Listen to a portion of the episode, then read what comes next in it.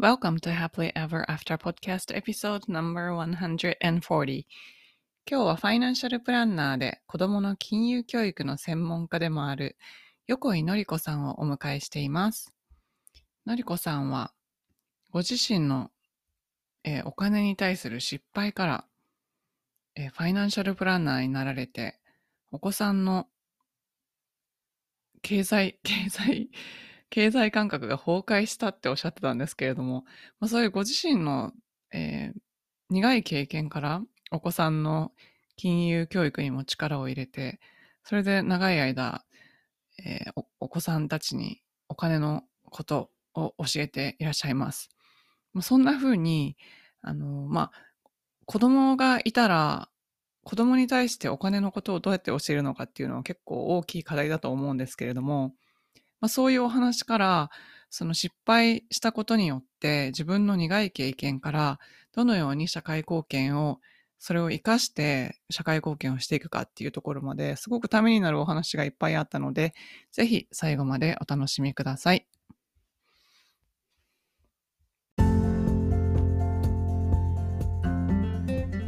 こんにちは。大人の女性がモヤモヤした現状から抜け出すお手伝いをしているファイナンシャルライフコーチのゆりです。このポッドキャストは自分の人生も良くしたいけど周りの世界も良くしたいと思っている女性のための番組です。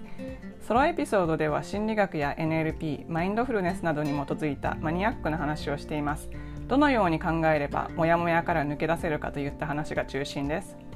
インタビューエピソードでは世界で活躍する女性に今までどんなことを考えて生きてきたのかまたこれからどういう世界を作っていきたいのかというようなことをお聞きしています。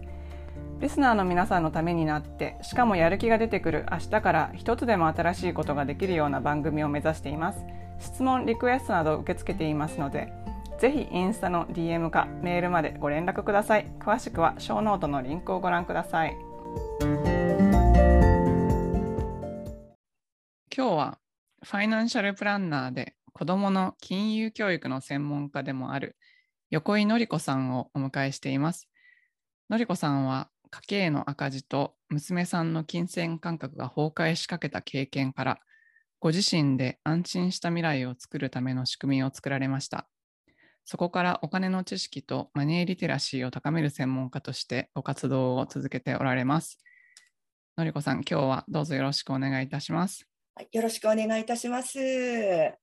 お声掛け嬉しいです、あありがとうございます。えっと、私も実は8歳6歳子供がいて、はい、お金に関しては本当に悩むというか、はい、特に子供は際限なくおもちゃを欲しがったりとか、はい、なんかいろいろあるので、はい、今日はすごくお話を伺うのをとても楽しみにしていました。よろしくお願いします。よろしくお願いします。はい。はい、じゃあまず自己紹介をお願いできますでしょうか。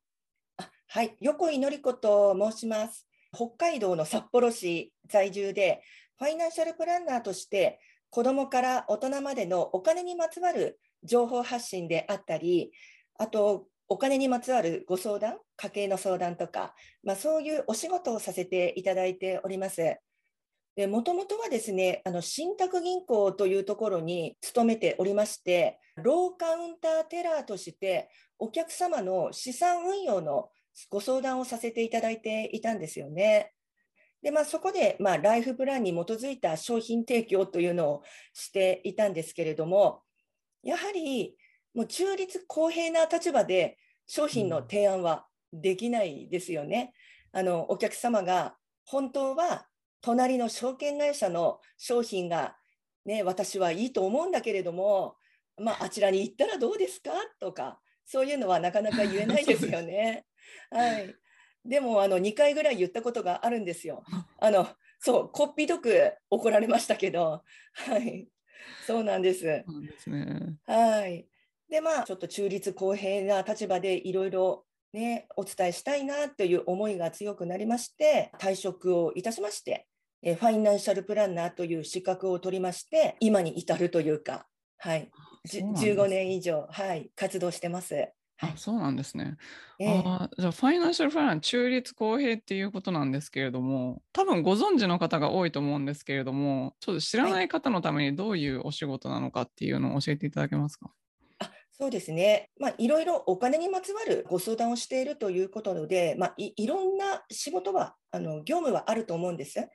ただ私の場合はですね、本当、家計の赤字を黒字に変えたいとか、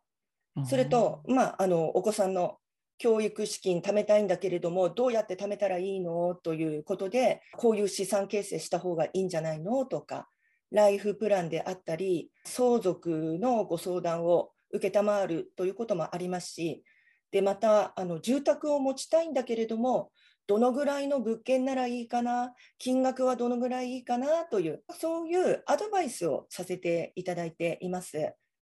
でまあ、ファイナンシャルプランナーの中にも、証券を売っているとか、保険を売っているっていう方もいらっしゃいますけれども、私はそういう販売をしないということで、そういった点でも公正に、公平に情報をお伝えすることができるのかなと思っています。そういうことなんですね。え、ええ、ということは、一回相談に来るとか、そういう感じなんですか？それともこう継続的に家計を見てもらえるっていう感じなんですか？あの1回だけでいいですっていうお客様もいらっしゃいますので、その場合は、ま、1回相談ももちろん大丈夫ですし、3、4ヶ月ぐらいちょっとフォローしてほしいということであれば、特に住宅を買いたいという方ですと、物件を探して、その物件が自分の家計に合うかどうか、数ヶ月かかる場合もありますので、いくつもね、選択する、見に行くっていうこともありますので、割と数ヶ月にわたってご相談を承るということもあります。あ、そうなんですね。はい、えええっと、北海道なんですけど、対象は別に全国でも OK なんですか？はい、大丈夫です。はい。そうなんですね。じゃあ、直接そのオフィスに伺わなくても、ズームで OK みたいな感じですか？そうですね。それは昔から、はい、やってますね。うん、ズームの前はスカイプっていうのも懐かしい あ懐かしいですよねありましたので、はい、対応してました。あそうなんですね。じゃあ、はい、ファイナンシャルアドバイザーっていう人もいるんですけど、それはどう違うんですか？あどうなんでしょう、ファイナンシャルアドバイザーという方もいらっしゃいますよね。ちょっとそこは私もわからないんですけれども、私の印象としては、何かこう資産運用とかされている方なのかななんて、ちょっと思っていますね。はい、じゃあ、もしのりこさんのところに来られて、こう投資とかで運用した方がいいっていうことになったら誰かを紹介していただけるとかこういうのもあるよっていうのを教えていただけるんですか、うん、そうですね。あのお伝えすることができますけれども私が代理店として商品を売っているわけではありませんのでそこのお手伝いはできないですね。はい、じゃあ情報をもらって、うん、なんか例えば私がこうあこういうのもあるんだと思って自分で行くみたいな感じですか？そうですね、うんただ、まあ、同じファイナンシャルプランナーでも代理店やってますっていう仲間はおりますので、そちらの方をご紹介したりはしておりますので、ああのえ安心していただければなと思っています。はい、あなるほど。はい、じゃあ、えっと、なんか年齢的にとかありますか？これくらいの方がよく来られるとか、あとなんか、こう年齢的にもう遅いんじゃないかとか、焦る方とかいらっしゃると思うんですけど、とかまたまたはなんかまだ早いんじゃないかとか。うん、どちらかといえば、私のお客さんは30代から50代ぐらいの方が多いんですけれども、まあ、子どもの金融教育にも力を入れておりますので、そういった点もありまして、30代、40代の本当に子育て世代の方がお客様としては多いかなとは思っています。あまあ、そうですね、大人のお金の問題も解決したいし、それが解決できれば、今度は子どものお金、小遣いどうしようとか、うん、まあ、そういうところにも思いがいくからなんでしょうかね。まあ、そういうことで30代、40代子育て世代が多いなとは思います。そうなんですね。うん、はい。あの子どもの金融教育についてお伺いしたいんですけど、あの、はい、娘さんの金銭感覚が崩壊しかけた経験、お聞きしてもいいですか？あ大丈夫です。あの私の子供は1人なんですね。まあ、もう二十歳になりましたけれども、まあ、一人っ子っていうこともありまして、娘が5歳ぐらいまでは、私は子どもの金銭教育、お金の教育に全く力を入れてないというか、無関心だったんです。でむしろ一人ですし、お母さん、あれ買ってよと言われれば、えー、この前買ったのに、でもいいよと、割と何でも買い与える親だったんですよね。そして、まあ、私の両親もたった一人の孫ですし、夫の両親にしても一人しか女の子の孫がいないので、結構プレゼントしてくれる機会が多かったんですよ。でそうこうしているうちに本当にあのちょっとどんどんおかしなことになってしまいましてちょっと一つエピソードをお伝えしたいなと思うんですけれども幼稚園に通っていた時にお手紙交換が流行っていたんですよね。でお友達からお手紙をもらってきたので「お母さんレターセット買ってよ」と娘が私に言いました。私はすぐ買ってあげました。でもたった1冊のレターセットなので大事に使ってたんですよ娘は。もう間違えたらもちろん消しゴムで消したり消しきれなかったらシールを貼ってごまかしたりしていたんですけれどもお手紙交換流行っているの？と聞いたおじいちゃんおばあちゃんたちがですね買ってくるようになったんですよね。そうしましたらもう娘のおもちゃ箱はレターセットでいっぱいになってしまいました。そうすると変わったんです使い方が。もうちょっと間違えるとポイッと捨てるようになったんです。で、え、どうして捨てるのこの前はちゃんと消してたよね、消しゴムでって言いますと、どうして？だって捨てたってまだまだあるでしょ？何がいけないの？って言うようになりました。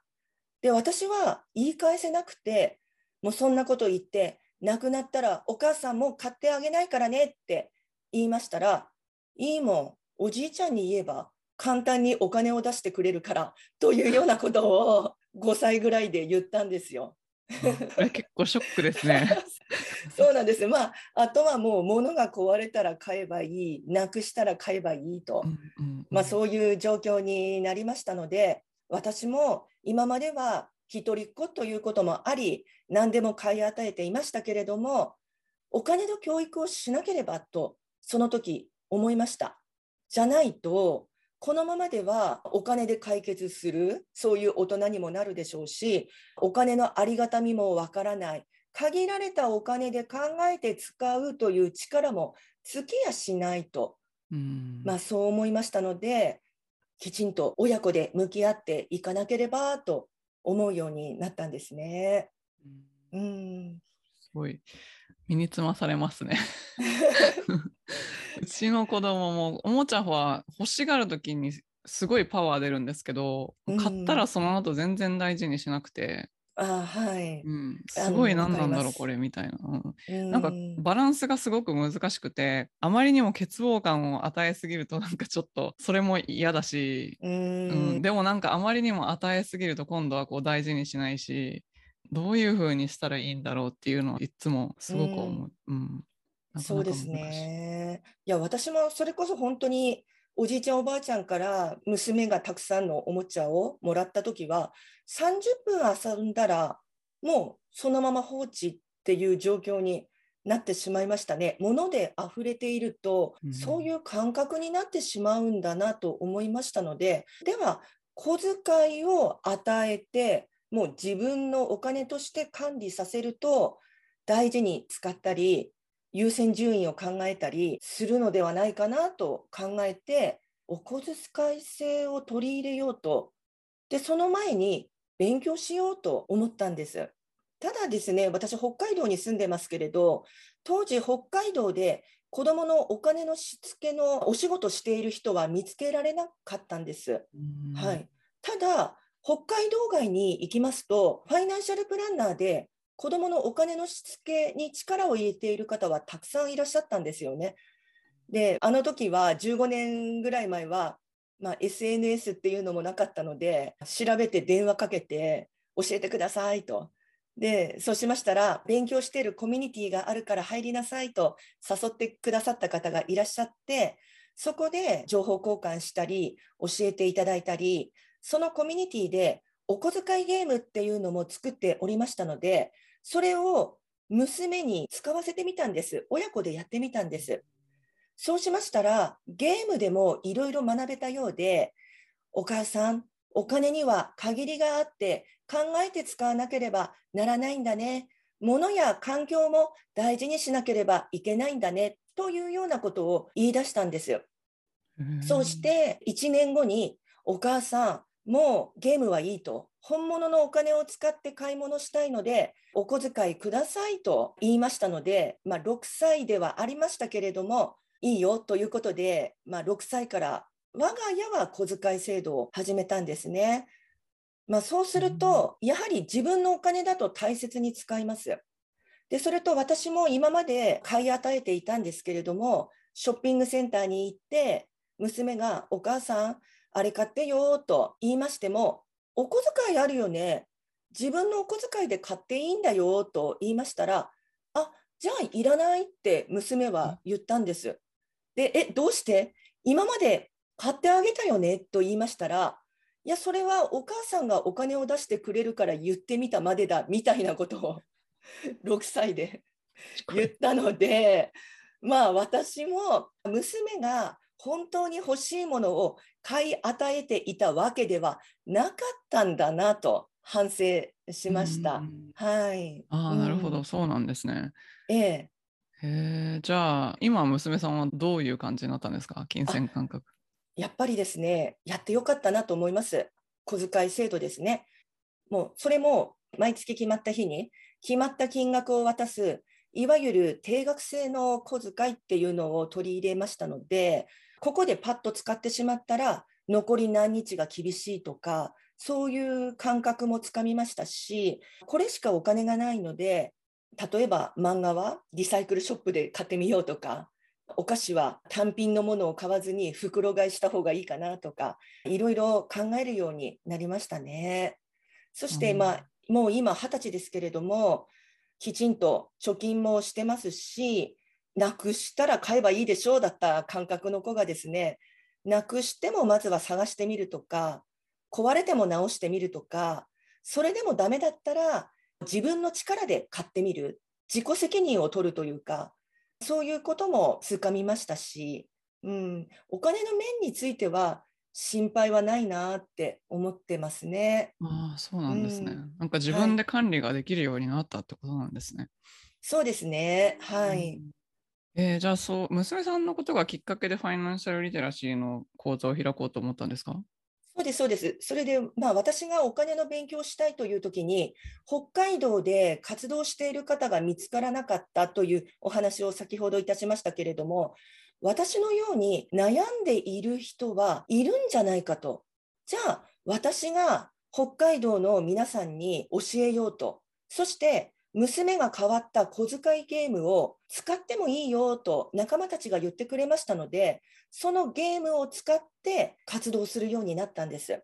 うん、うん、あの会場を借りて、チラシを作って、学校にチラシを巻いてというか、先生にお願いして配っていただいて、集めて、それがいろいろ口コミで広まりまして、教育委員会のイベントでとか、学校授業でもできませんかとか、あとはオンラインの時代になりましたので、道外からも PTA 連合会とかそういうところでお願いしますというように、15年かけてどんどん広がっていったなっていう感じがいたしますね。そうなんですね。はい、ええ。えっと、あんまりちっちゃいとわからないと思うんですけど、何歳ぐらいからしたらいいと思います？そうですね、まあ、私の娘は6歳、幼稚園時代からやっておりましたけれども、娘がお金に興味を持ち始めましたので、その年齢からやってみましたけれども、それでうまくいくというケースも結構あります。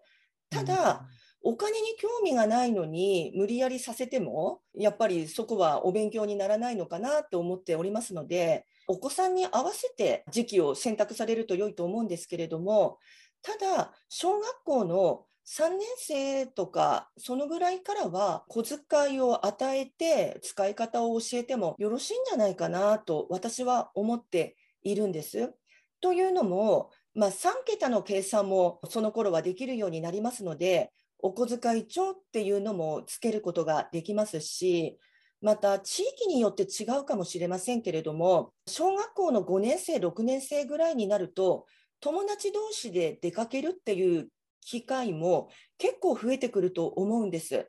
それが遊びに行くっていう話ももちろん聞きますけれども、塾に行くとか、習い事に行くということも多くなりますので、親の目の届かないところでお友達にお金をおごっあのプレゼントしたりとか貸し借りの問題が出てきたり、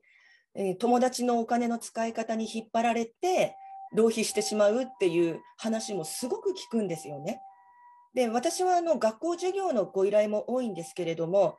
あと親子レクでゲームしてくださいっていうご依頼も多いんですけれどもお金の貸し借りダメよっていうのを言ってくださいと先生とか担当役員の方から言われることが多いんですよね。それだけ結構おごりおごられお金の貸し借りの問題って多いみたいなんです。ですから自分がこういう理由でお金を使うという軸っていうのをきちんと高学年の時から作りたければ私は3年生4年生ぐらいになりましたら教えてやるといいのではないかなとは思っています。小遣いを与えて経験させるですね、買い物の経験とか考える経験はよろしいのではないかなと思います。あ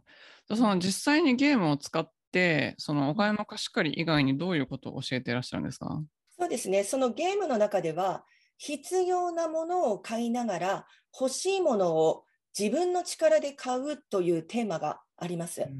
ただ、それだけではなく、トラブルがあっても自分の力で解決する。もう、なくしたからお母さん買ってよじゃなくって、自分が貯めたお金でしっかり払うという、自立のためにというか、自己責任というものを教えるためのメッセージもゲームの中でありますし、それと寄付を自分の小遣いでやってみないどうする？という選択肢も与えているんですよね。ではなぜ寄付をするのかとか、そういうことも子どもたちに教えたりしていますし、それとゲームの中で小遣い帳の書き方も教えたりしています。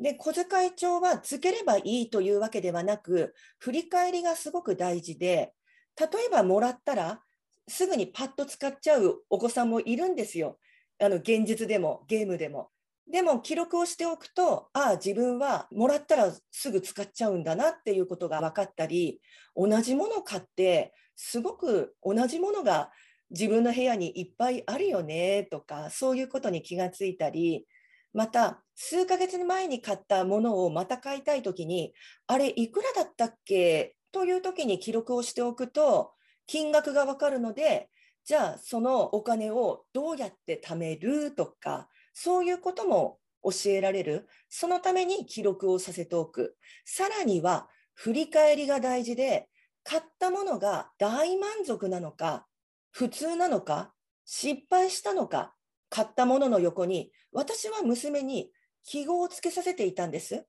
大満足なら二重丸、普通なら一つ丸、失敗したと思ったら三角と。じゃあ三角つけたらダメだねって別に怒ることはなくって、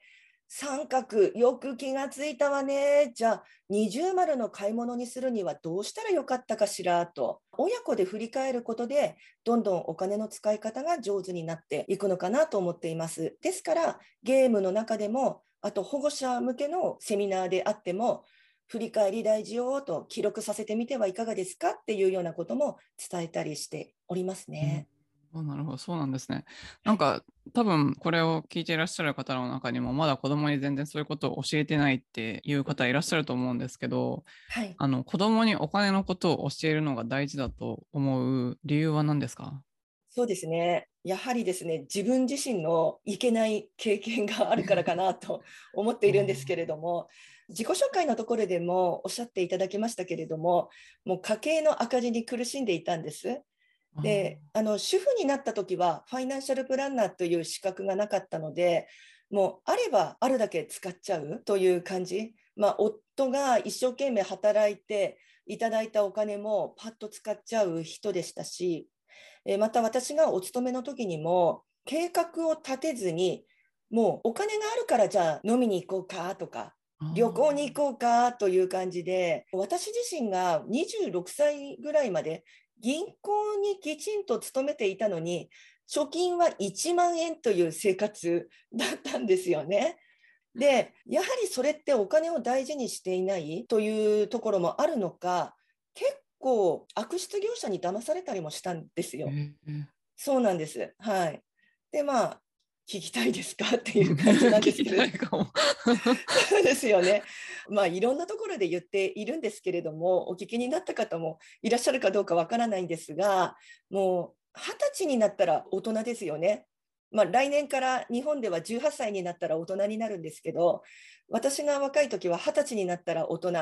二十歳になったらいろんなところから電話がかかってきました。何買えとかプレゼント当たりました来てくださいとかそういういろんな電話の中に無料の送信エステ受けてみませんか？という電話があったんです。で、確かにお腹周りが気になったんです、その時。飲み歩いてたので。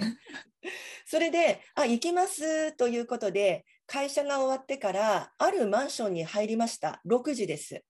で、無料の送信エステと言いながら、何をされたかっていうと、裸になってお腹にクリーム塗られてラップ巻かれて15分間だけサウナに入っただけそれが無料の送信エステなんですよ。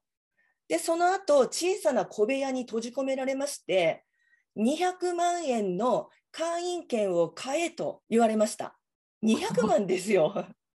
でそんなお金ありません働いたばかりなのでと言ってもお金を借りればいいとかいろいろ言われまして途中からあの相手は女性なんですけど立ってみろそこと 言われて怖くて立ちますよね。そうしましたら立っただけで肉が揺れるじゃないのとか。だからエステしなさいと。途中で電気消されまして怖くなりましてあのすみません。60万のコースもあるんですよねこちらで許してくださいと、なぜ私が謝るのかと思いながら、60万の方にサインしたんですよ。で、まあ、60万クレジットカード払いになったんですけれども、まあ、何回か行きましたけれども、行きましたら今度は10万円の化粧品買いなさいとか、下着買いなさいとか、有料セミナー受けなさいといろいろ言われるようになりまして、もう行きたくなくなっちゃった。まあ、6回、7回ぐらいで行くのやめちゃったんですよね。やめても借金はあるわけですよ。はい。辛労で痩せましたというオチがありますと。目的は達したってことですか？そうなんですと。一応。はい。えー、そんなこ怖い。そうですね。よく昔街頭でエステの勧誘すごいあったんですけど、ああいう感じなんですかもしかしたら。そうなんです。で、それを、まあ、いろいろ、まあ、ライブゲストで招かれてお話しすると、コメントで、私もありましたとか、何年前は流行りましたよねっていうコメントをいただきますね。それに見事に引っかかってしまったと思うんですが、まあ、私の中で小さい時に小遣いはいただきましたけれども、使い方を教えてもらえなかったですし、そういう消費者トラブルの情報もゼロだった、相談先も全くわからなかったっていうこともあります。で、お金を大事に使わなかったので、60万の契約をしてる時にも、まあ、お金で解決できるんだったらいいかなっていう思いがちょっとあったんですよ。お金を大事にしなかったから、そういう結果になってしまったんじゃないかなとも思いますし、うん、まあね、このエステほどじゃないんですけれども、あれ？引っかかっちゃったかなっていうこともあと1、2回ありましたので、やっぱりそういう自分の経験から子どもたちにもしっかりとした知識を伝えたいとか、相談先も伝えたいとか、お金の大切さ、こんなに簡単にお金が手に入るわけではないということを教えてやりたいなということで、金融教育、金銭教育に力を入れるようになったっていうのもあります。あそうなんですね。はい。結構日本だと、まあ、私が生まれ育った時はですけどなんかお金の話とかするのあんまりこう良くないみたいなのがあって、はいあります、はい、親もなんか特に子供に教えることもなくっていう、はい、苦手だっていうそのまま大人になったっていう人が多分結構多かったと思うんですけど、まあ、今どうかわからないですけど、ね、うん、そのなんかなんですか夫婦でお金の話をするのが苦手とかいう方もたくさんいらっしゃると思うんですけど、うそういう方にはなんかまずは何をお勧めしたいですか？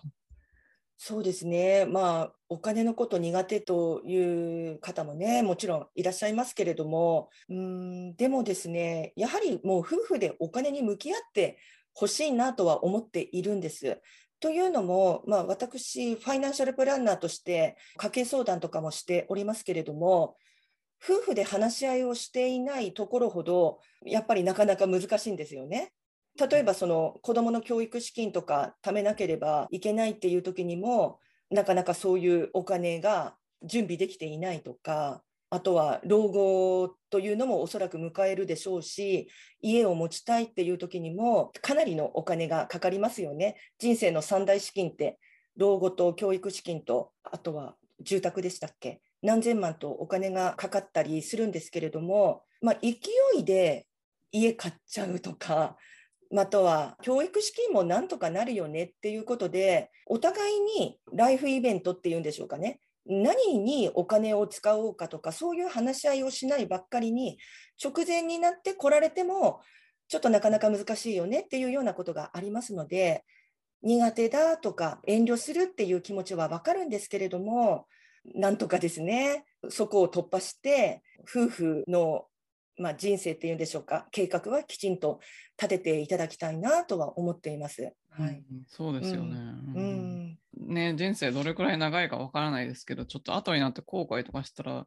もったいないですもんね。そうなんですよね、でもやっぱりね夫婦で共働きの方も多いんですけれども夫婦でどのぐらいの収入をお互い持っていて、どのぐらい生活費に使おうかとか話し合いしたり、把握しているっていう方は、もうきちんと貯められているので、うん、ね、家一つ買うにしても理想通りのものが買えるよねっていうご家庭が本当に多いので、うん、やっぱり考えていただきたいなとは思ってますね。考えていくことによって理想的な生活ができるようになるっていうことですか、うん、はい、もう本当にイベントを考える、ライフプランを考えるっていうのが何においても重要かなと思っています。資産運用も大事だと思います。特に日本だと金利が、まあ、定期預金っていうものも低くて全然お金が貯められませんので、もう運用も大事な時期なんじゃないかなと思いますけれども、うん、やっぱりそういうライフプランを立てていないと、何パーセントで運用しようかっていうのも、もう全然わからないと思いますので。そうですよね。はい。ありがとうございます。うん、はい、じゃあ、ご自分の中でブレイクスルーがあった出来事とかありますか、はい、なんか心理的に変わったなとか、ちょっと前と後で変わったみたいなのがあったら、ちょっと教えていただけますか、はい、そうですね。まあ私はこのファイナンシャルプランナーという資格を活用しての仕事を15年ぐらいしておりますけれども、最初の時はですね、もやもやあのずっと悩んでたんですよ。やはりあのたくさんいらっしゃいますので、講演のお仕事も今ではありますけれども、当初はなかったですし、家計相談客なんかも全然なくて、資格だけ持って起業したのに何もできていない。そもそも私って何をしたいの？誰がターゲットなのっていうことも全然決めていなくてずっと悶々としていたんです。で、ところが先ほどお話ししたように、うちの子の金銭感覚おかしくなったということで、お金に親子で向き合いましたよね。そして、まあ、子供が変化して、母親として、あ子供ってこうやって変化するんだっていうことに気づき、北海道で子供の金融教育、金銭教育したいなと思っ。で、強い思いだったんです、それが。で、そこから、もやもやが晴れまして、じゃあ、こういう情報を届けるには、お母さんたちかな、お父さんたちかな、学校教育現場とつながった方がいいかなとか、まあ、いろいろと目指すべきところというか活動の仕方っていうのがパーッと開けていったんですよね。ですから子どもが物が壊れたら買えばいいよねとあの言ってくれたおかげで今があるのかなと思っております。はい。なんか大きい目的が見つかったみたいな感じですか？そうですね。やるべきことが見つかったっていうことですね。誰をターゲットにするのかっていうこともその時にクリアになったなと思っています。うんなんか人生の自分の人生の危機がそういう状況をもたらしてくれますよね。そうですね、うん、はい。家計の赤字だったっていうのもあの本当に米と納豆しか食べられないよねっていう時期もあったりもしたんですけれど そうなんです。私が銀行を辞めてで専業主婦になろうというか夫一人の稼ぎでいいよねって思った時期があったんですけど夫の会社が倒産危機で収入激減でで私も収入がない。ファイナンシャルプランナーの収入もないっていう時に貯蓄もなかったのでいや米と納豆かひじきは買えるかなとか そういう感じだったのでそこからきちんと私もお金に向き合おう家計管理しよう貯蓄をしよう子供がいる。私にとって今大事なのは子供。子供の教育資金はしっかり貯めてあげたい。じゃあ毎月2万円ずつ貯めたらなんとかなるのかなといろいろ考えるようになったんですよね。うん、うん、ですから私の家計の危機と娘の金銭感覚が崩壊しかけたことをきっかけにいろいろと活動し始めて今があるのかなと思っています。うん、ありがとうございます。はい、じゃあこれからどんな世界を作ってその中でどんな役割を果たしていきたいというのがありますか？そうですね。やはりお金に振り回された人生だったので私も特に若い時は、うん、そしてまあ、家計相談など多くの方のご相談乗ってますけれどもやはりお金に振り回されているという方もいらっしゃいますのでそういうことのない安心した未来を作っていただきたいなと思っています。で、その時代その時代のツールがあると思うんです。昔は情報発信はブログとかメルマガとかそういうものだったと思いますけれども今はライブであったりとかあのポッドキャストって私初めて知ったんですけどそういうのでいろいろ情報をお届けできるのかなと思っておりますので一つでも多くのことを伝えて聞いてくださった方が安心した未来を手に入れられるように活動していきたいなと思っています。はい、どこまでお力になれるのかはわからないんですけれども多くの方に情報は伝えたいなと思っています。はい、ありがとうございます。じゃあ最後にあのアドバイスをいただきたいんですけれども今、はい、もやもやしているけれどもこれから自分の道を作っていきたいと思っている女性にどうやって一歩を踏み出せばいいか教えてください。あの私の同業者の中にも一歩踏み出せないっていう方は多いんですよね。ですけれどもよくよく話を聞いてみると完璧を求めている方が多いなと思います。例えばブログとかを書くにしても文章がうまく書けるようになってから勉強してから書きますとかホームページを作るにしてもデザインのことがわからないのでお勉強してから作りますとかそういう方が多いように思います。でもそうするとなかなか一歩進むことができないそうこうしている間に、まあ、ライバルといったらあれな、うん、あれかもしれませんけれども同じ同業者がすごく先を行ってしまうということもありますので完璧は求めなくていいとやりながら覚えていく上手になっていくということもありますのでぜひ勇気を出して半歩でも一歩でも何かチャレンジしていただければなと思っております。はい、ありがとうございます。そうですね。完璧を目指してたらもう一生できないですよね。そうですね。そう思っちゃいます。はい。うん、はい。じゃあ今日ののりこさんのお話を聞いて例えばのりこさんのライブであるとかセミナーであるとか何かこう、はい、フォローしたいなって思う方がいらっしゃったらどこに行けばいいですか？あの Facebook も YouTube もインスタも LINE もいろいろやっているんですけれどもその情報をまとめることができるリットリンクっていうのを作っております。でそこにアクセスしていただければお好きなものから情報を取ることができます。あのイベントの告知なんかもしておりますので、ぜひ覗いていただければ嬉しいです。はい、じゃあ、ショーノートにリンクを貼っておきます。えっと、11月にセミナーがあるんですよね。そうなんです。日本時間の11月21日日曜日の14時からなんですけれども、お小遣い講座っていうのをやります。これは無料のオンライン講座です。Zoom を使います。で、保護者向けに子どもにどうやってお小遣い与えたらいいの？と、家計管理に活かせる何かヒントはあるの？と、こういう、まあ、悩みにお答えするようなセミナーを企画しています。まず11月21日、日曜日ですね。で、次に11月28日14時からは、こちらは有料講座になるんですけれども、親子で楽しめるゲーム形式の親子小遣い講座を企画しています。1ヶ月の予定を立てながら、カレンダーを見ながら、必要なものを買いながら欲しいものを買ったり、誰かにプレゼントをしたり、自分の小遣いで買い物をしようというゲームをオンラインでやります。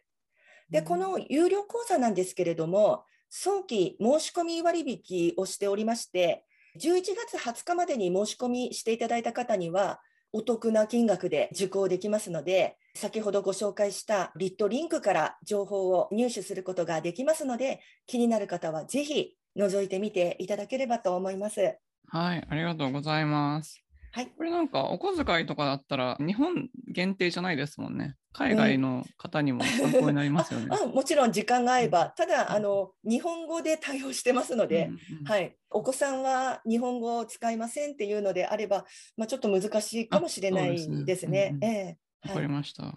はい、じゃあ今日はすごくたくさんお話を伺ってあの 面白いお話を。面白い。衝撃の。衝撃のはい。ありがとうございます。ありがとうございました。はい。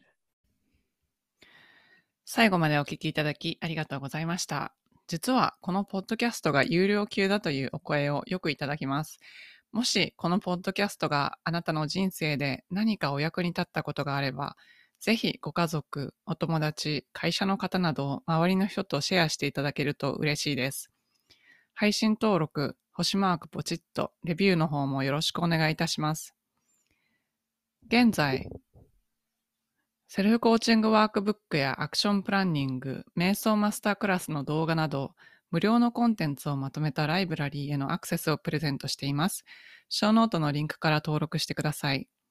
また、無料の Facebook グループ Happily Ever After 未来デザインでは、メンバーを募集しています。世界各国から自分を自分も世界も良くしていきたいと思っている女性が参加されています。こちらもショーノートのリンクから